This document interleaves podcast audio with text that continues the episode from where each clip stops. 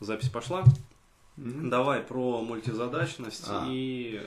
Да не, меня здесь просто рассказал замечательную историю по поводу того, что он договорился со своей знакомой поехать куда-то. Вот. И приехали они на место, и тут она сказала, что, слушай, мне же надо заехать в банк. Мгм. Он удивился, с чего это. Она сказала, я же тебе говорила. Да-да-да. вот. вот. И, и вот это очень часто вот бывает в отношениях мужчин и женщин, когда, ну, я же тебе говорила. Да, да. И вы знаете, они реально нам говорили. Просто мужчина не слышит. У нас мозг работает, от- ну опять же, однозадачно. Если мы куда-то впялились, все. То есть Да. нам возможно, они говорят что-то, при том, что женщины, они многозадачны, они делают что-то и говорят. То есть ты слышишь их где-то полухом и не обращаешь внимания.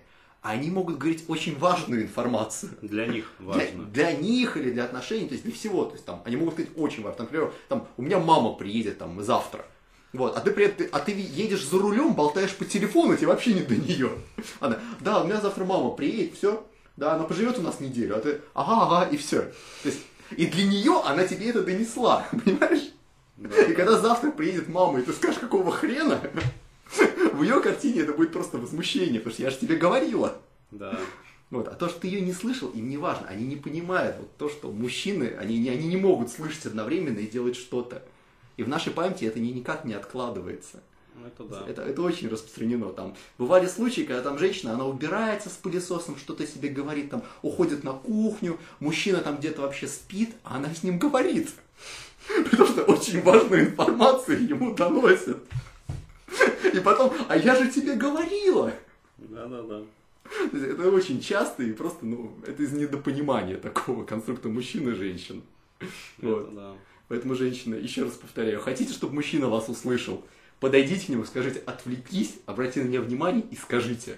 Да. Иначе никак. А более того, э, даже можно вести такой вот некий протокол, ну то есть, э, если вы живете достаточно долго, как бы в отношениях, то есть, ну или просто это ваша вот хорошая очень знакомая, с которой вы там постоянно общаетесь, а, имеет смысл договориться о некоем сигнале, вообще говоря, ну то есть некий такой вот код, который будет для вас обеих, вернее для вас обоих, а, обозначать а, некую важность а, Да, последующей информации. Что действительно надо выслушать. Да, и просто вот фиксировать как бы вот этот вот момент, то есть, э, там, уважаемый, вот сейчас послушай меня, пожалуйста. Да, потому что это очень важно, потому что действительно надо сделать. Да, то есть э, либо надо сделать, либо это имеет действительно отношение э, к чему-то такому, ну, например, там мама приезжает, Да, или, А. или это действительно как-то волнует ее чувства. Потому что часто бывает, что, ну, женщины, они говорят, для них кажется, что важность их слов, она одинаковая.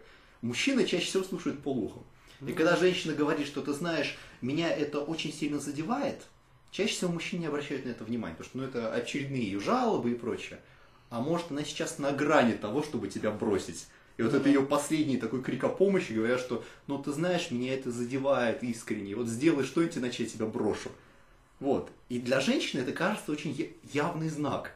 Для мужчины же это очередные ее жалобы. ну да. Все. И вот да. из-за этого недопонимания, все.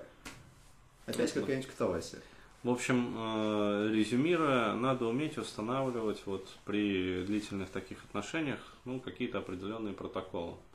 То есть, э, если этих протоколов нет взаимодействия, то, как говорится, TCP, IP не получается. А вот и HTTP тоже.